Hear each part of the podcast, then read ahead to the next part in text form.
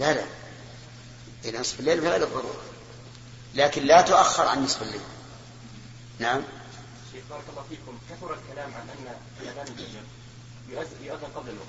هنا يعني. وحتى في عندنا في البلاد يقين. في بعض البلاد يقين أنه يؤذن قبل الفجر. ويطلع الاخوان نعم. لكن هنا كثر الكلام عن أنه يؤذن قبل الفجر. نعم. فلو وجد مسجد يقيم بعد الصلاة بخمس دقائق أو أكثر. فهل يصلي خلفه؟ الاولى الاولى ان لا يصلي؟ والله يظهر لي أنا حسب ما حسبه بعض الإخوة الفلكيين أن بين التوقيت الموجود الآن في أم القرى وبين طلوع الفجر خمس دقائق. وعندنا هنا في عنيزة الظاهر يتأخرون خمس دقائق. نعم. على كل حال الواجب الاحتياط. وإذا شككت هل دخل الوقت فلا تصلي. صلي في المسجد الآخر على اليقين كما عندنا. يقين إيش؟ إنه يؤذن قبل وقت 20 دقيقة كاملة. ثم يقيم بعد عشر دقائق. رقب الفجر الصادق فهو 20 دقيقة كاملة. ثم ثم يقيم بعد عشر دقائق. لا إن أقام قبل بعد الأذان بعشر دقائق. اي هنا يقيم قبل الوقت. اي من لا يصلي معه. ولا يجوز الصلاه معه. نعم.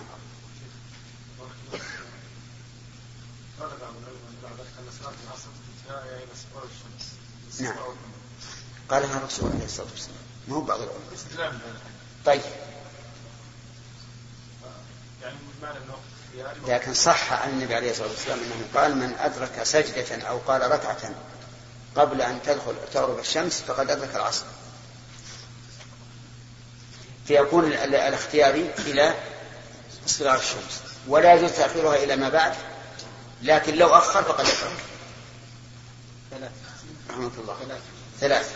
ثلاثة سنين نعم. حدثنا محمد يعني بن مقاتل قال أخبرنا عبد الله قال أخبرنا خالد بن عبد الرحمن قال حدثني غالب القطان عن بكر بن عبد الله المزني عن أنس بن مالك قال كنا إذا صلينا خلف رسول الله صلى الله عليه وسلم في الظهائر سجدنا على ثيابنا اتقاء الحر. الله نعم هذا ورد بلفظ أتم من هذا. قال كنا نصلي مع النبي صلى الله عليه وعلى آله وسلم في شدة الحر فإذا لم يستطع أحدنا أن يمكن جبهته من الأرض بسط ثوبه فسجد عليه. وهو أوضح من هذا. وفي هذا دليل على أن الصحابة رضي الله عنهم يملؤون المسجد المسقف ويصلون خارج المسجد المسقف و وفيه دليل على جواز حيلولة الثياب بين الأرض وبين الساجد لكن متى؟ عند الحاجة. ولهذا قسم بعض العلماء الحيلولة بين الجبهة والأرض إلى ثلاثة أقسام. فقال قسم لا يصح معه السجود وقسم يصح مع الكراهة وقسم يصح, يصح بلا كراهة. فقالوا الذي لا يصح إذا سجد على أحد أعضاء السجود يعني سجد على كفيه وضع كفيه وسجد عليهما فإنه لا يصح. لأنه سجد على عضو يجب أن يسجد عليه منفردا. والذي يصح مع الكراهة إذا سجد على ثوبه المتصل به بلا حاجة واستدل لذلك بقول أنس فإذا لم يستطع أحدنا أن يمكن جبهته من الأرض بسط ثوبه فسجد عليه. وأما الذي لا, لا الذي يصح بلا كراهة فهو ما إذا كان الحائل منفصلا أو متصلا بالإنسان ولكن لحاجة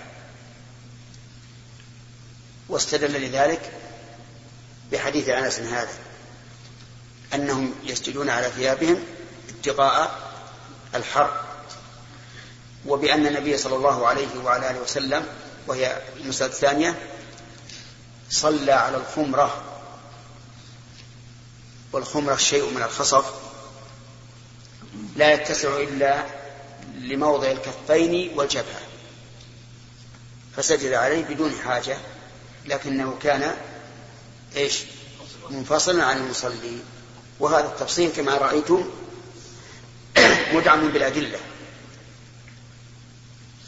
وفي حديث أنس هذا دليل على وجوب تمكين الجبهة من الأرض. وجوب تمكين الجبهة من الأرض. وأنه لو سجد بدون تمكين فإنه لا يصح. ومثلوا لذلك برجل صلى على قطن منفوش. فما زاد على أن تمس جبهته أعلى القطن قالوا هذا لا يصح. لماذا؟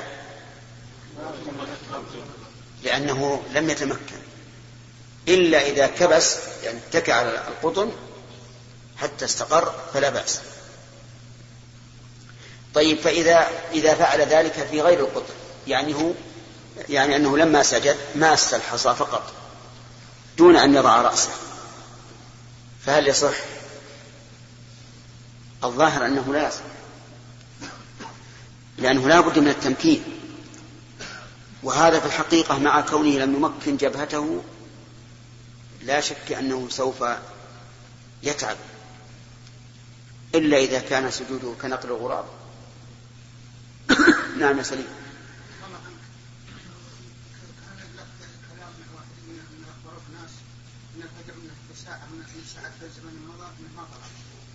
وكان عبد الوهاب حاضر عندنا هناك في المسجد وعندنا عندنا واحد قال فلان. قال له فلان. قال ان طلعنا على الساعة من الولد إيه؟ وشفنا الفجر حمر الفجر حمر مع عبد الوهاب ما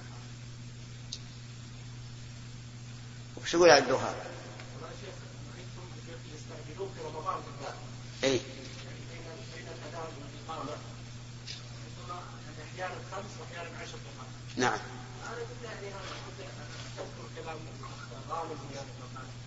حدثنا عن البر وكذا كلام الشيخ في هذا الموضوع انه الافضل يعني ما تراعي الرمضانيين الذين يصلون في رمضان ويراعي ان شاء الله خير يعني بعض المساجد في رمضان يراعون الشباب اللي يصلون في رمضان فيجتمعون بعد السحور مباشره بعد الاذان فيصلي في في, في هذه الجماعة ويترك جماعة الأصليين كانوا يصلون معاه على مدار السنة. أي. اظن هذا يعني من مفسدتين، المفسده الاولى قد تصلي قبل الوقت، والمفسده الثانية انك تترك جماعتك. لا هذه غير اللي قال سيد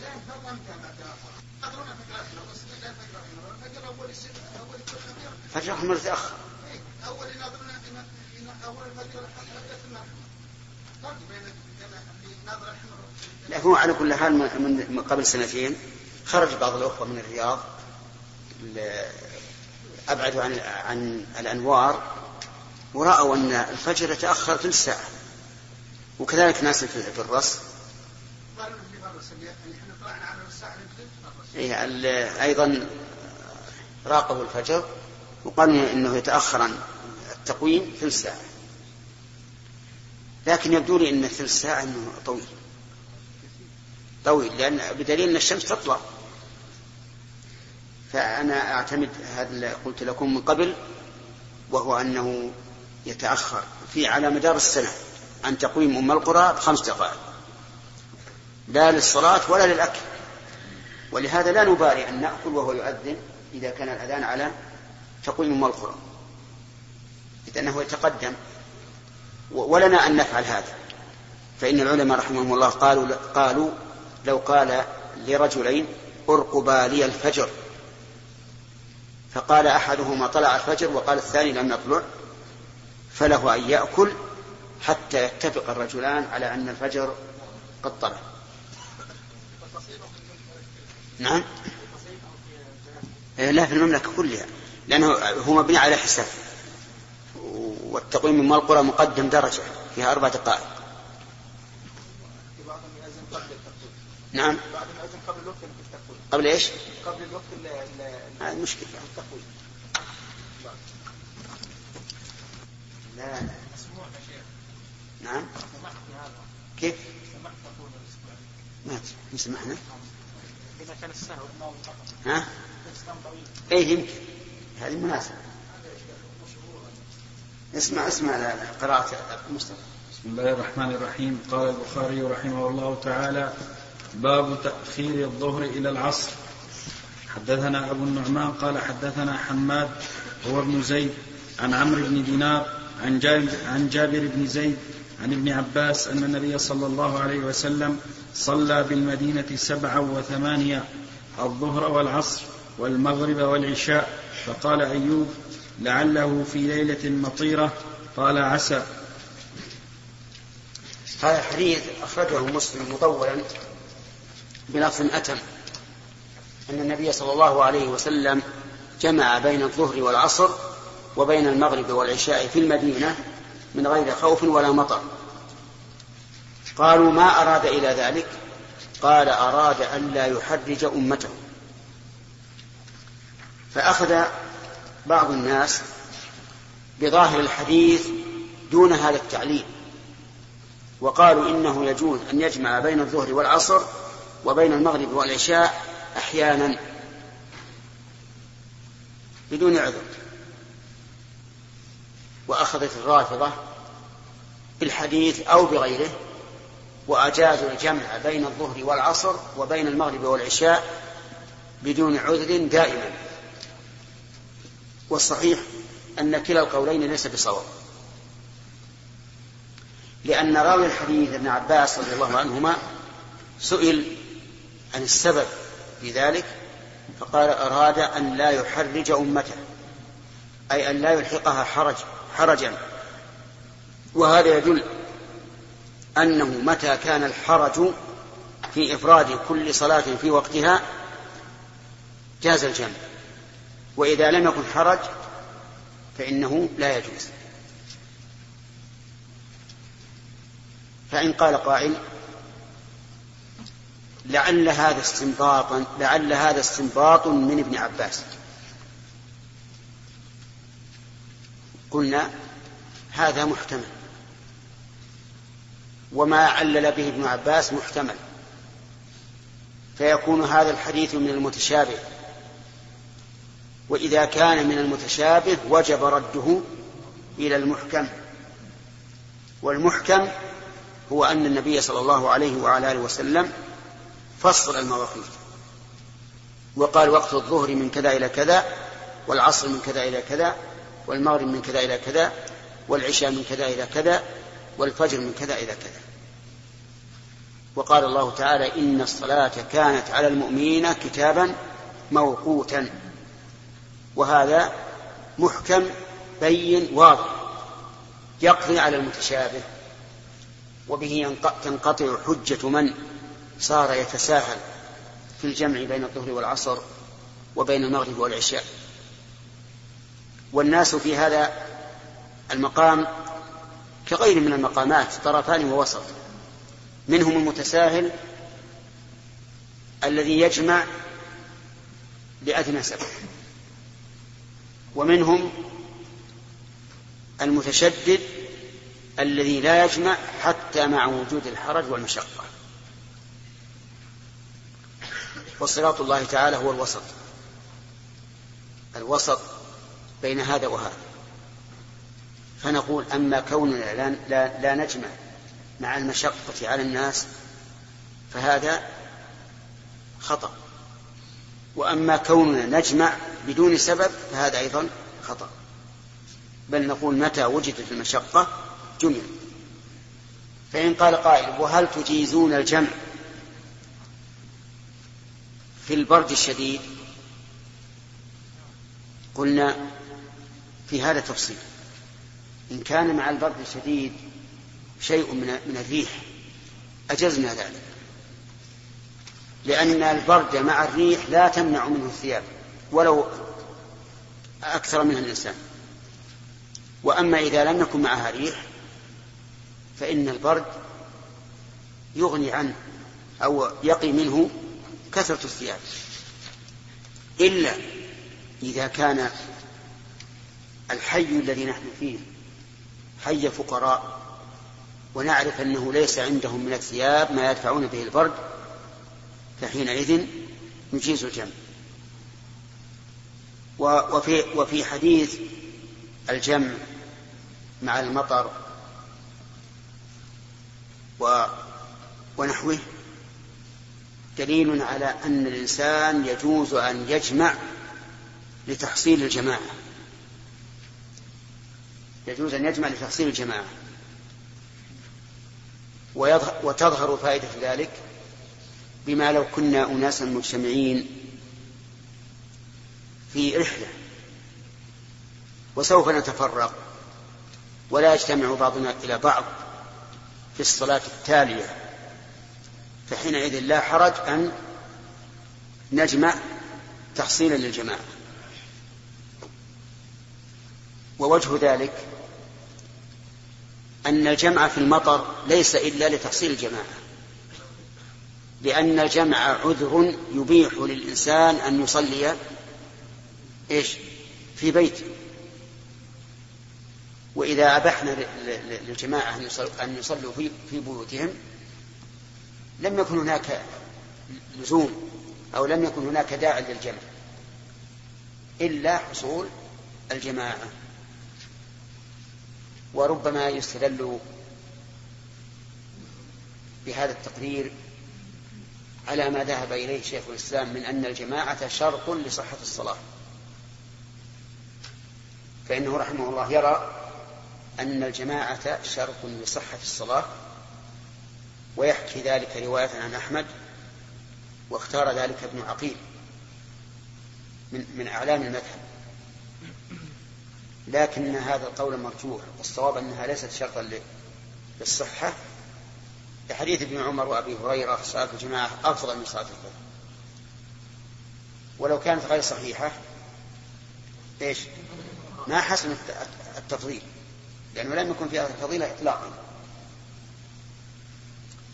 وهنا قال أيوب لعله في ليلة المطيرة قال عسى لكن هذا آه، التفقه يمنعه قول ابن عباس في الحديث من غير خوف ولا ولا مطر.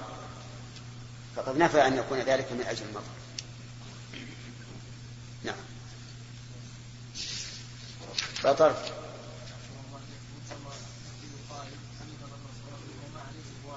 نعم.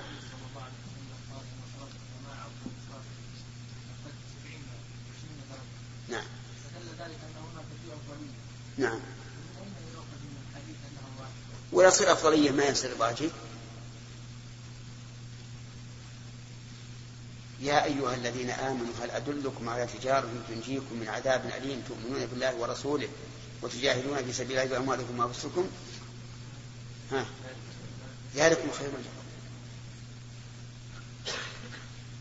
وقال إذا نودي للصلاة من يوم الجمعة فاسعوا إلى ذكر الله وذروا البيع ذلكم خير لكم. مع أنه في واجب. وعندنا أدلة غير هذا الحديث ولا هذا الحديث لا يدل على الوجوب لكنه لا ينفي الوجوب. هذا الحديث بمجرده لا يدل على الوجوب إلا أنه لا ينفي الوجوب وقد جاءت أدلة يثبت بها الوجوب. نعم. ها؟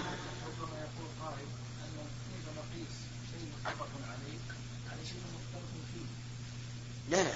إحنا نريد أن نبطل حجته بأن الخيرية لا تكون إلا في شيء مسنون.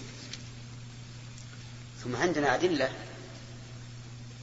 من سمع النداء فلم يجب فلا صلاة له إلا من عذر. الرجل اللي جاء يستأذن فقال هل تسمع النداء؟ قال أجب. وهم الرسول بأن يحرق من تخلف. إلا كثيرا والآية التي مرت علينا في التفسير قريبا في صلاة الخوف. نعم. المشقة والحرج ما إذا جاء رجل من سفر؟ أثناء النهار مثلا. الضحى مثلا ثم نام. وهو منهك. طول الليل وهو مسافر. أي. أو كان سهران لا تجيب اختبار بعد يجمعون الطلب وهم لا على كل حال العلماء قالوا إذا يجوز الجمع في هذه الحال. لنفرض أن رجل مثلا عند صلاة المغرب معه نعاس شديد جدا جدا. ولا يتحمل أن يبقى إلى إلى العشاء. ويخشى أن أن لا يقوم إلا الفجر. فله أن يجمع في هذه الحال؟ والمقياس هو ما قاله ابن عباس. الحرج. نعم خالد. المشقة. مثل مثل ما ذكر الله الكمال. أو إنسان مثلا يشق عليه أن يتوضأ لكل صلاة أو امرأة ترضع طفلها ويتحرج من كونها تغسل الثوب كل مرة أو نعم بس الخباز وشبه يخشى أن يحترق الخبز هذا خاص. لكن لو فرض أن هذا الخباز ما يستطيع أن يصلي مع الجماعة ويخشى أن يحترق خبزه وهو سيستمر إلى وقت الثانية فهذا مشقة. باب باب وقت العصر. وقال أبو أسامة عن هشام من قعر حجرتها. حدثنا إبراهيم بن المنذر قال حدثنا أنس بن عياض عن هشام عن أبيه أن عائشة قالت كان رسول الله صلى الله عليه وسلم يصلي العصر والشمس لم تخرج من حجرتها. سبحان الله يعني بساطة الأولين وسهولة تعبيرهم. لم تخرج من حجرتها.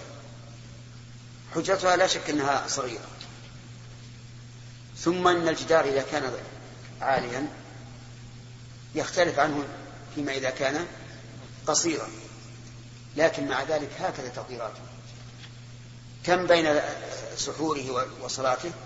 قدر ستين آية. وما أشبه ذلك مما يقدرونه به مما يدل على سماحة الدين.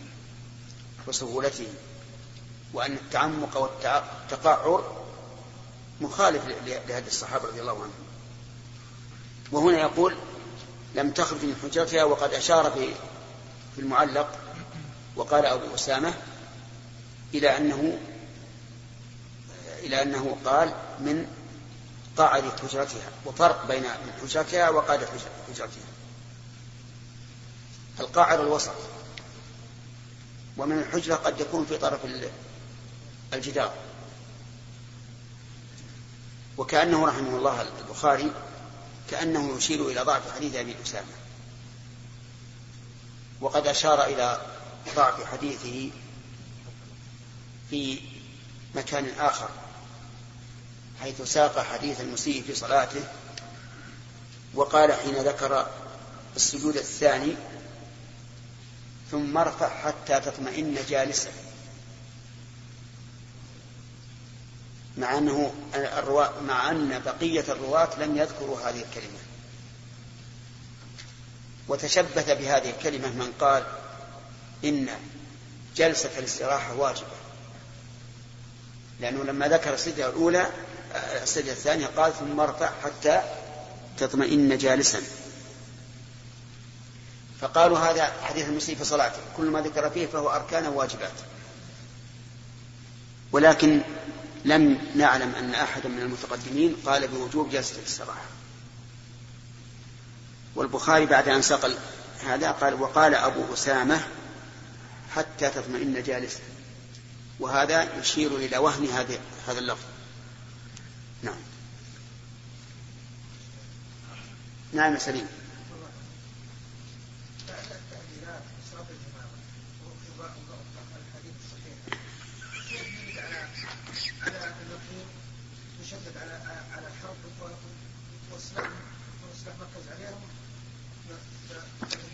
نعم. صحيح. نحن ما إذا كان الله أوجب صلاة الجماعة في حال الخوف ففي حال الأمن. من باب أولى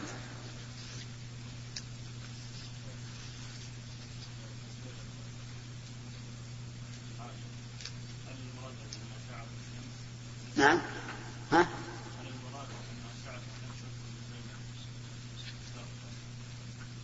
اي نعم لا بد من هذا نعم نعم إيش؟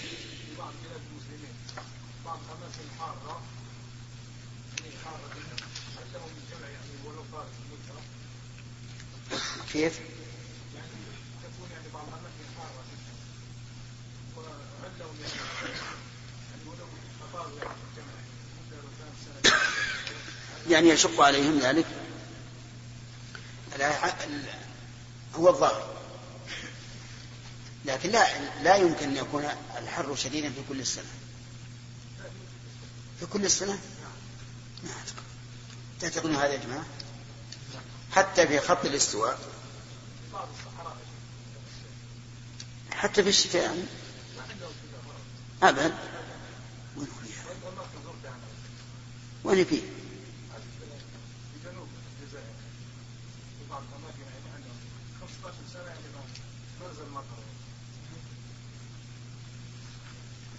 على كل حال متى حصل المشقة بأي حال من الأحوال في- فيجوز الجمع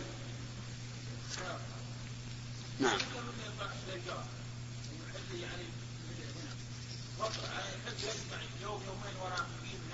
الأحسن ما تجمع إلا الحاجة. الجمع مربوط بالحاجة مو بالسفر. لكن لو جمعت فلا بأس. نعم. حدثنا قتيبة قال حدثنا الليث عن ابن شهاب عن عروة عن عائشة أن رسول الله صلى الله عليه وسلم صلى العصر والشمس في حجرتها لم يظهر الفيء من حجرتها. حدثنا أبو نعيم قال أخبرنا ابن عيينة عن الزهري عن عروة عن عائشة قالت كان النبي صلى الله عليه وسلم يصلي صلاة العصر والشمس طالعة في حجرته لم يظهر الفيء بعد. وقال مالك ويحيى بن سعيد وشعيب وابن أبي حفصة والشمس قبل أن تظهر. كل هذا على سبيل سبيل التقريب. وإلا فمن المعلوم أيضا أن الحكم يختلف أو أن الفيء يختلف باختلاف الفصول فالفيء في الشتاء شيء وفي الصيف شيء آخر الله. نعم. والمقصود من ذلك أن النبي صلى الله عليه وعلى آله وسلم كان يبادر بصلاة العصر. هذا هو المقصود. نعم فكان يبادر بالظهر بالعصر معنا وجود الشمس يوجد في الغرفة في فكرة ولو تغرب في هذا يعني هو يوجد في الستيج ولو كان فيها لا هذا ما يدل على ذلك. لا يدل هم قصدوا بذلك المبادرة بصلاة العصر. من هذا يؤخذ من هذا. لأن الجدار إذا كان طويلا حتى لو كانت الدريشة في أعلاه ما يمكن تبقى في الحجرة إلا وهو مبكر لأن إذا هبطت الش- الشمس صار صار ظل الجدار رفيعا في في لا لا ما بيعرف. زينها على ما تبي أنت؟ المهم أنهم قصدوا أنه يبادر بذلك. هذا قصده نعم. الرواة كلهم. نعم. يلا مصطفى. حدثنا محمد بن مقاتل قال أخبرنا عبد الله قال أخبرنا عوف عن سيار بن سلامة قال دخلت أنا وأبي على أبي برزة الأسلمي فقال له أبي كيف كان رسول الله صلى الله عليه وسلم يصلي المكتوبة؟ فقال كان يصلي الهجير التي تدعونها الأولى حين تضحد الشمس ويصلي العصر ثم يرجع أحدنا إلى رحله في أقصى المدينة والشمس حية. ونسيت ما قال في المغرب وكان يستحب أن يؤخر من العشاء التي تدعونها العتمة وكان يكره النوم قبلها والحديث بعدها وكان ينفتل من صلاة الغداء حين يعرف الرجل جليسه ويقرأ بالستين إلى المئة. هذا أيضا مما يدل على أن الرسول صلى الله عليه وعلى آله وسلم يبادر بصلاة بصلاة العصر. لأنه يقول يصلي العصر ثم يذهب إلى أحدنا ثم يرجع أحدنا إلى رحله في أقصى المدينة والشمس حية. يعني أنها لم تتغير باصفرار بل باقية على بياضها. أما البقية فيأتي إن شاء الله في موضوع حدثنا عبد الله بن مسلمة عن مالك عن إسحاق عن إسحاق بن عبد الله بن أبي طلحة عن أنس بن مالك قال كنا نصلي العصر ثم يخرج الإنسان إلى بني عمرو بن عوف فيجدهم يصلون العصر.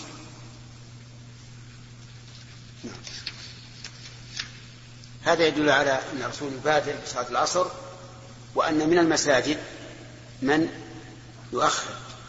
في صلاة العصر لأن يخرجون من المسجد النبوي إلى بني عمرو بن عوف فيجدونهم يصلون العصر. حدثنا ابن مقاتل قال أخبرنا عبد الله قال أخبرنا أبو بكر بن عثمان بن سهل بن حنيف. قال سمعت أبا أمامة يقول صلينا مع عمر بن عبد العزيز الظهر. ثم خرجنا حتى دخلنا على أنس بن مالك فوجدناه يصلي العصر. فقلت يا عم ما هذه الصلاة التي صليت؟ قال العصر. وهذه صلاة رسول الله صلى الله عليه وسلم التي كنا نصلي معه. نعم.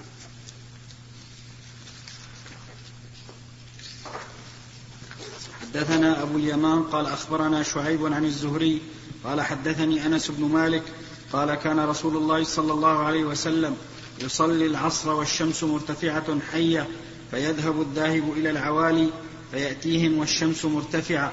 وبعض العوالي من المدينة على أربعة أميال أو نحوه.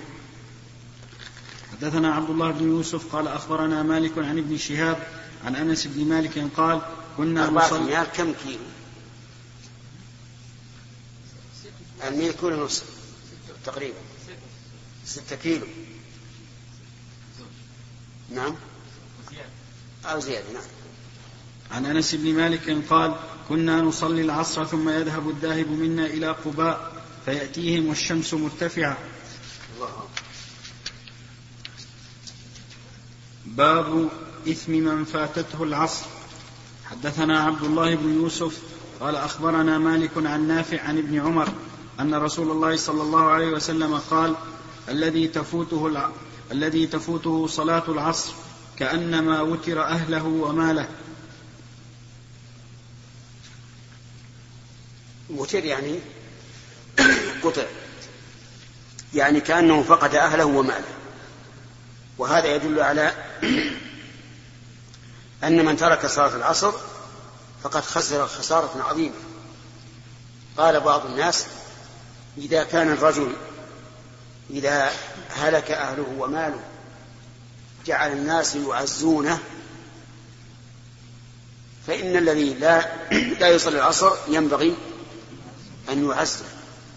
وكان بعض الإخوان إذا فاتته الصلاة يعزيه أصحابه يقول أحسن الله عزاءك بفوت صلاة العصر. ولكن هل هذا مشروع؟ أن يعزى بصلاة العصر إذا إذا لم يصل العصر الظاهر لا ليس بالمشروع. وإنما شبه النبي صلى الله عليه وسلم ذلك من أجل الحذر منه لا من أجل أن يعزى من أجل الحذر من إضاعة صلاة العصر لا من أجل أن يعزى من أضاعها. لكن يا شيخ إيش معنى الحديث؟ نعم. فاتته الجماعة ولا فاتته كل الصلاة؟ لا ظاهر الصلاة. ظاهر المراد الصلاة. مو مع الجماعة. يعني, يعني آخر وقتها إلى اصفرار الشمس هذا فاتته العصر.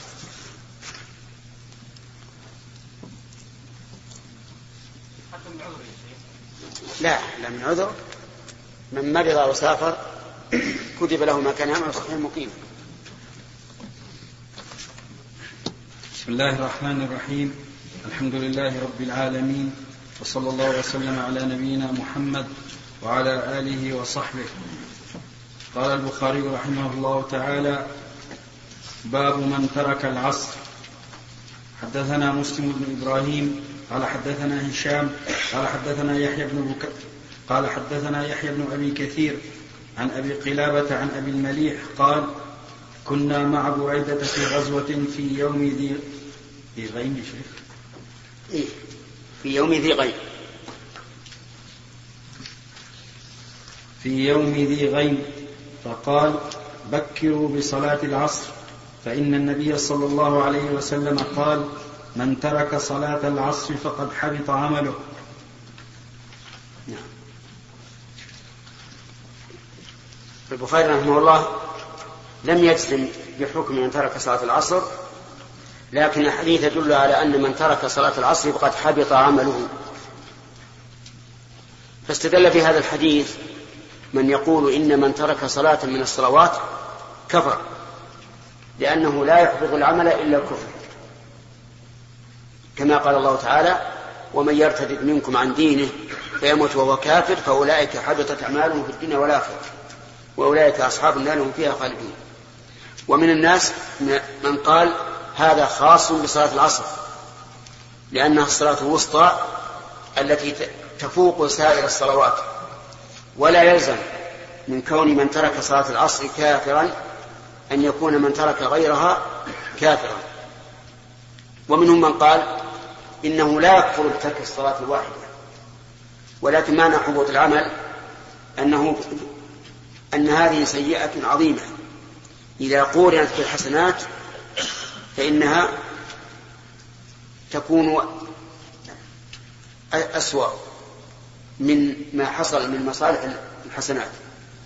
ومنهم من قال إن هذا عام فقد حبط عمله أريد به الخاص أي أريد به عمل, عمل ذلك اليوم فقط. وكل هذا بناء على أنه لا يكفر إلا إذا ترك الصلاة تركا مطلقا. أما من قال إنه إذا ترك صلاة واحدة كفر فإن هذا الإشكال لا يرجع فيه. عندك شرح عليه؟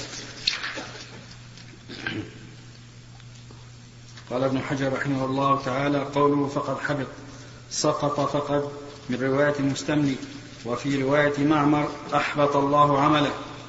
وقد استدل بهذا الحديث وقد استدل بهذا الحديث من يقول بتكفير أهل المعاصي من الخوارج وغيرهم وقالوا هو نظير قوله تعالى ومن يكفر بالإيمان فقد حبط عمله. وقال ابن عبد البر مفهوم الآية أن من لم يكفر بالإيمان لم يحبط, لم يحبط عمله. فيتعارض مفهومها ومنطوق الحديث فيتعين تأويل, فيتعين تأويل الحديث. لأن الجمع إذا أمكن كان أولى من الترجيح. وتمسك بظاهر الحديث أيضا الحنابلة ومن قال بقولهم من أن تارك الصلاة يكفر وجوابهم ما تقدم. وأيضا فلو كان على ما ذهبوا إليه لما اختصت العصر بذلك. وأما الجمهور فتأولوا الحديث. لا هذا أقول هذا قول لبعض الحنابلة أن من ترك صلاة واحدة كفر. لكن المذهب من ترك صلاة واحدة فإنه لا يكفر إلا إذا تضايق وقت الصلاة التي بعدها. والصحيح الذي يظهر لي, يظهر لي من الأدلة أنه لا يكفر إلا إذا تركها تركا مطلقا. لقول النبي صلى الله عليه وسلم فمن تركها يعني الصلاة فقد كفر. وبناء على ذلك لا إشكال في هذا. نعم. أصبر خليك وأما الجمهور فتأولوا الحديث فافترقوا في تأويله فرقا فمنهم من أول سبب الترك ومنهم من أول الحبط الحبوط يمكن. ما في ما في دعنا مراده هذا. ومنهم من أول العمل فقيل المراد من تركها جاحدا لوجوبها المراد من تركها جاحدا لوجوبها أو معترفا لكن مستخفا مستهزئا مستهزئا بمن أقامها وتعقب بأن الذي فهمه الصحابة إنما هو التفريط ولهذا أمر بالمبادرة إليها. وفهمه أولى من فهم غيره كما تقدم وقيل المراد من تركها متكاسلا لكن خرج الوعيد مخرج الزجر الشديد وظاهره غير مراد كقوله لا يزني الزاني وهو مؤمن وقيل هو من مجاز التشبيه كأن هذا التنظير بهذا الحديث خطأ. لا يزني الزاني وهو مؤمن لأن المراد وهو مؤمن كامل الإيمان. ونفي الشيء يكون أحيانا لفقده وأحيانا لفقد تمامه. نعم. وقيل هو من مجاز التشبيه كأن المعنى فقد أشبه من حبط عمله. وقيل معناه كاد أن يحبط. وقيل المراد بالحبط نقصان العمل في ذلك الوقت الذي ترفع فيه الآمال إلى الله. فكأن المراد بالعمل الصلاة خاصة أي لا يحصل على أجر من صلى العصر ولا يرتفع له عملها حينئذ. وقيل المراد بالحق الإبطال أي يبطل انتفاعه بعمله في وقت ما ثم ينتفع به كمن رجحت سيئات كمن رجحت سيئاته على حسن سيئاته على حسناته. بالضم. كمن رجحت سيئاته. سيئاته على حسناته فإنه موقوف في المشيئة فإن غفر له فمجرد الوقوف إبطال لنفع الحسنة إذ ذاك وإن إذ ذاك وإن عذب ثم غفر له فكذلك. قال معنى ذلك القاضي أبو بكر ابن العربي وقد تقدم مبسوطا في كتاب الإيمان في باب خوف المؤمن من أن يحبط عمله ومحصل ما قال أن المراد بالحق في الآية غير المراد بالحق في الحديث وقال في شرح الترمذي الحبط على قسمين حبط إسقاط وهو إحباط الكفر للإيمان قال في شرح الترمذي الحبط على قسمين حبط إسقاط وهو إحباط الكفر للإيمان وجميع الحسنات وحبط موازنة وهو إحباط المعاصي للانتفاع بالحسنات عند رجحانها عليها إلى أن تحصل النجاة فيرجع إليه فيرجع إليه جزاء حسناته. وقيل المراد بالعمل في الحديث عمل الدنيا الذي يسبب الاشتغال به ترك الصلاة الذي يسبب الاشتغال به ترك الصلاة. بمعنى أنه لا ينتفع به ولا يتمتع. وأقرب هذه التأويلات قول من قال إن ذلك خرج مخرج الزجر الشديد وظاهره غير مراد. والله أعلم.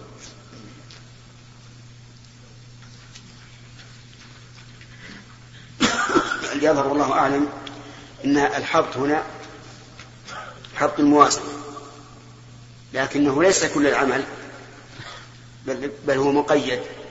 بذلك اليوم الذي ترك فيه الصلاة. نعم.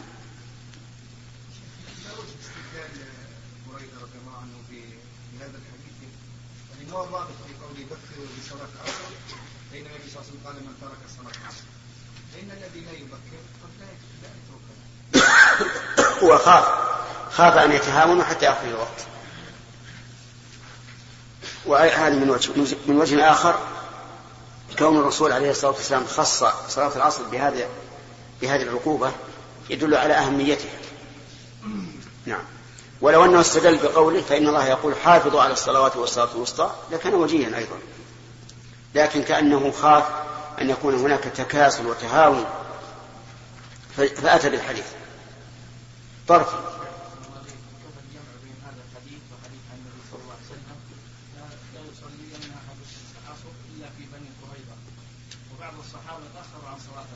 نعم.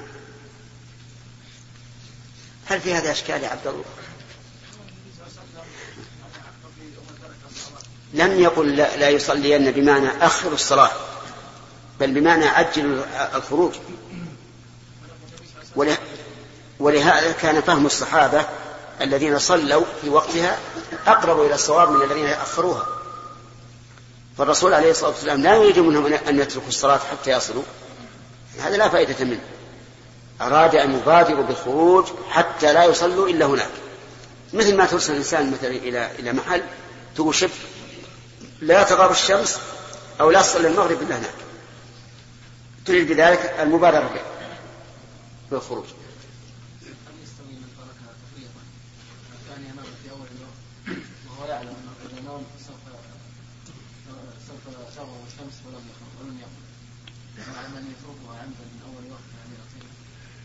من تركها عمدا من أول وقتها إلى آخره بدون عذر شرعي فإنه لو صلاها ألف مرة لا تقبل منه.